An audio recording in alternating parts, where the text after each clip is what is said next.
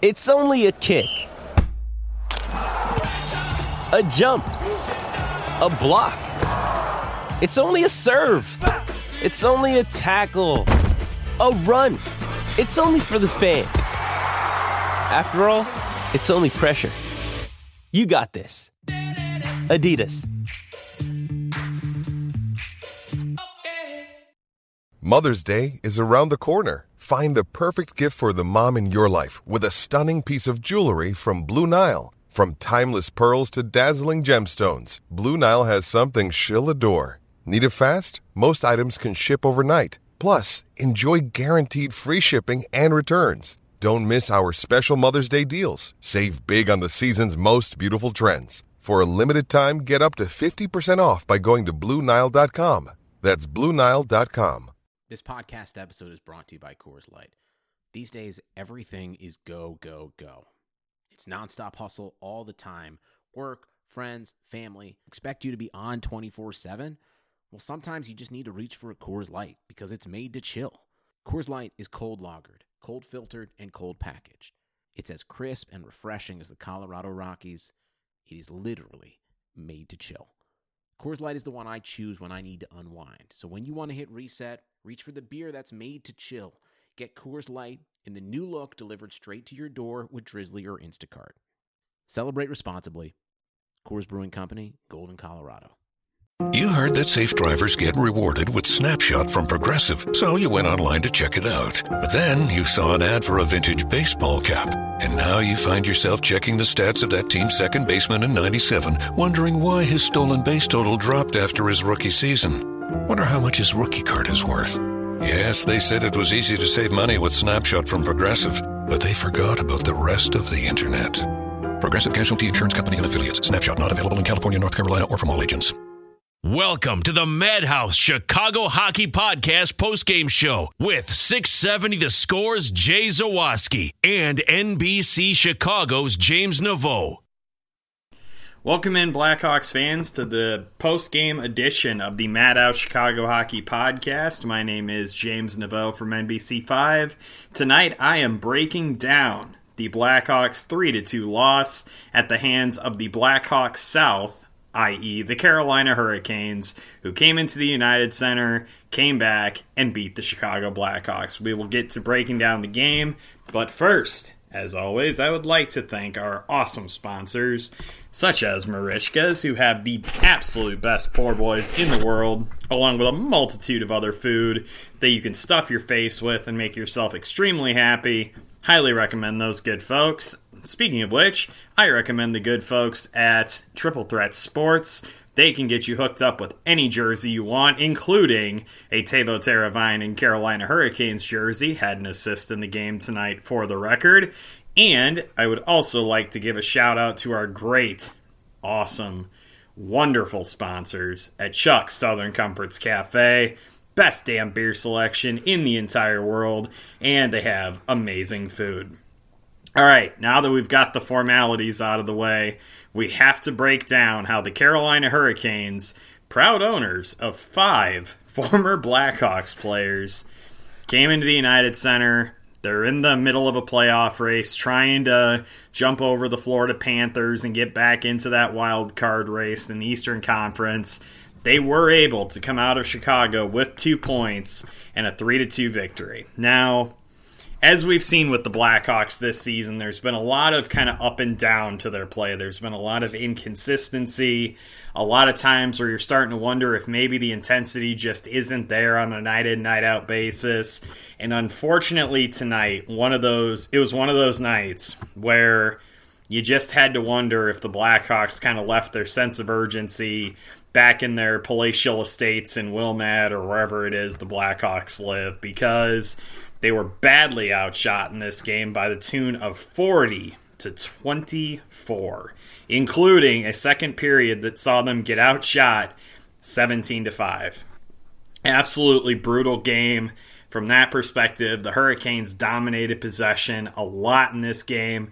They kept Jean Francois Berube extremely busy tonight. And I got to say, there have been times this season where the Blackhawks' backup goaltenders simply have not been up to snuff. They've been allowing cheap goals. They've been kind of scattershot with their rebound control, whatever you want to criticize them for. They've been that this season. However, Berube has put together back to back really strong games, and I really thought he had another good one tonight. The three goals that he allowed were tough, tough shots, and he made some incredible saves as well. And I got to give him a ton of credit for the job that he was able to do in the game tonight. He really was, I thought, without a doubt, the best Blackhawks player on the ice. I absolutely loved the way that he played in this game, and I really thought that if they had ended up coming back and winning this game or holding on to the lead that they had, would have been a no-brainer first star. Ended up making 37 saves in one of the toughest luck losses that he's going to have all season long. Uh, we'll get into the scoring here a little bit. Uh, Thomas Jurco, who, by the way, third goal now in his last six games. All of a sudden, Thomas Jurco getting a little bit more playing time as the Blackhawks kind of start to give auditions to some of their younger guys. And he has been getting a little bit more playing time lately. And he's really found a comfort zone in front of the net and deflecting the puck specifically. It's a skill that's really hard to kind of get right when you're in that area. And you wouldn't think that Jurco would be the kind of guy that would just go camp out in front and deflect shots. You would think he'd kind of get pushed around a little bit easily. No, he's been really solid there in front of the net the last couple of games and had a great tip off a shot from Brent Seabrook to give the Hawks an early 1 0 lead in the game, which they promptly gave up about, oh, four minutes later. Thanks, Jake, Jaccob Slavin. Just, that was good stuff, man. Good stuff. But I also have to give Patrick Sharp, Anthony Duclair, and David Kampf some credit. Come together, get another goal late in the first period to send the Blackhawks into the intermission with a 2 1 lead. Gave it up again very early in the second period. Justin Williams, who who knew can actually score goals outside of game sevens. I know, guys. I'll give you a minute to kind of collect yourselves. Yes, that actually happened. He actually scored a goal in a game that wasn't a game seven of the Stanley Cup final kind of game to tie things back up. And then after that, it was just all Carolina on offense for probably the next, oh, 25, 30 minutes of game action. It was just a nonstop barrage of insane pressure that the Hurricanes were putting on the Blackhawks. And a lot of credit has to go to Berube for keeping them in this game. This could have easily been a really tough one for the Blackhawks, a blowout loss. It had that written all over it. And Berube kept him in it. He pulled a Corey Crawford, honestly, tonight. He really made it a game when it shouldn't have been. Unfortunately, in the third period, though, couldn't keep it up. Ended up giving up a goal to Sebastian Aho, which, by the way, I kind of I know this you forget it sometimes. There are two Sebastian Ahos in the NHL, which is like the most random name combination that you ever can have. It reminds me of baseball in the early uh, 2000s, the late 90s, when the Cubs had a catcher named Scott Servais, spelled S E R V A I S, I believe. And then the Houston Astros had a pitcher named Scott Service, S C O, it was same first name, and then S E R V I C E it was Scott Servais versus Scott Service. It was really bizarre. Anyway, the Sebastian Aho thing kind of reminds me of that. Instead of focusing on the name, though, exclusively, I think that we need to kind of break down a little bit what the Blackhawks' defensive strategy was on that play. Because I frankly can't figure out what it was. They literally had the the Hurricanes had two players camped out in front of Berube and Duncan Keith was just standing off to the side, basically allowing this double screen and these guys to just sit there whacking at the puck with their sticks, trying to deflect it home, and they ultimately did. Off a shot from, cover your ears, Jay Zawaski, from Teuvo Teravainen to give the Hurricanes a 3 2 lead. Now, credits to the Blackhawks. They did not give up after that goal. And in fact, the last few minutes of the game, Excuse me. Sorry, I thought I was going to cough there for a second. Apologies, everyone. Uh, the last few minutes of the game, the Blackhawks really brought the only intensity they had really brought the entire night. And there were a couple of guys that I really wanted to kind of isolate on and kind of give some props to, and then ask a question of Joel Quenneville because Jordan Oesterle had an absolutely fantastic final few possessions of that hockey game tonight. He was all over the ice, jumping into plays. Had a great oh the play that he had with Nick Schmaltz, where Schmaltz saucered the pass over to him on the rush, and he almost knocked it out of midair to knock it into the net.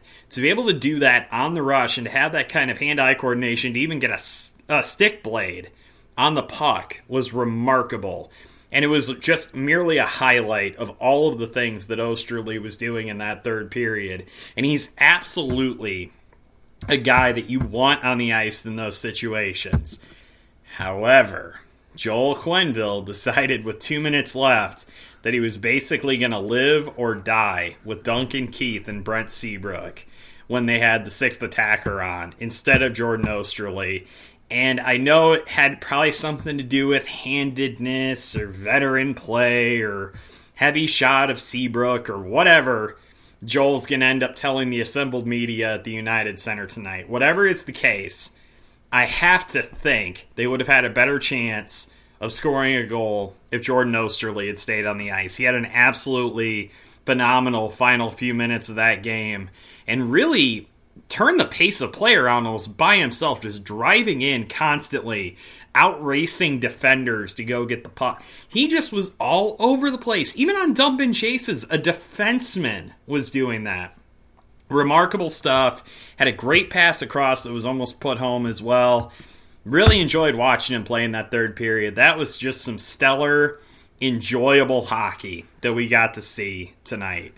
I also wanted to give a quick shout out to Matthew Highmore, who got to play in his first game at the United Center tonight. Congratulations to him. Had a couple shots on goal, didn't really play a whole ton, but thought it was kind of cool that they got to talk to him on the uh, radio intermission to kind of you know chat with him about just what it's like to be in the NHL and to be with the Blackhawks and to play in your first home game. It's not something that you know you get to see a whole lot with this team who kind of tends to have more veteran guys out there at times. It was nice. And then finally, just got to give uh, the shout out again. I still think the line of Patrick Kane, Jonathan Toews, and Brandon Saad, I still think and hope that that line remains together because I really think it's bringing out the best of Jonathan Toews. He seems so much more engaged on offense when he has Patrick Kane with him. It, I'm not sure if it's a psychological thing. I'm not sure if it's a spacing thing because of the speed that Patrick Kane brings to the party. Whatever it is, it's really working out well. And I know they didn't really have much to write home about tonight, but frankly, who did on the team? Honestly, like the entire roster tonight was basically just a lackluster looking up, up and down the score sheet really nobody stands out, honestly. Like, I'm looking at it right now. The most shots on goal tonight, three. And it was by Thomas Jurco, David Kampf, and Patrick Sharp. Ooh, they each had three shots on goal. Saad, Kane, and Toews combined for three. Three shots between those three guys. And the Blackhawks had two power plays tonight and those th- those three only combined for three shots. So I hope Joel resists the urge to break them up because of this game, and he lets them stick together for that game against Boston on Saturday. That is definitely something that he needs to do. All right, before we go, I do have to do this. I'm sorry. I apologize in advance to anyone that I'm about to annoy. I have to engage in a little bit of shameless self promotion. If you missed my appearance on CLTV Sports Feed tonight. There was video posted on Twitter. I did retweet it from my account at James Neveau. And I also wrote a story today for the Madhouse Enforcer blog on NBC Chicago about how I don't really think that Stan Bowman is kind of grasping the urgency of this moment in Blackhawks history because he's re signed Erik Gustafsson now. He's re signed Jan Rutta, and I don't really get why. those guys are just fine. They're fine players. They've got some, they're young, they've got some upside, whatever you want to say. But Stan Bowman, facts of the matter is, has overpaid those two guys, both of them. I think you'll agree with me on that. And he's got almost his entire defense just locked up to contracts. Am I the only one who thinks that this defense is the absolute worst thing about this team? I know that the scoring depth hasn't been good, goaltending hasn't been all that great, but frankly, the defense has been lacking. And the fact that you're just inking everybody to come back next season, it, it's confusing to me, and I don't really get it. So I wrote about that for the Madhouse Enforcer blog today. I would encourage you to check that out. I did tweet it from my own account and from the Madhouse podcast account. So give a, give it a read give my TV appearance a uh, a watch, criticize my excessive hand motions. Thank you, adult haircut, Dave. And we will talk to you uh, next time. The Blackhawks have a couple of weekend games against the Boston Bruins.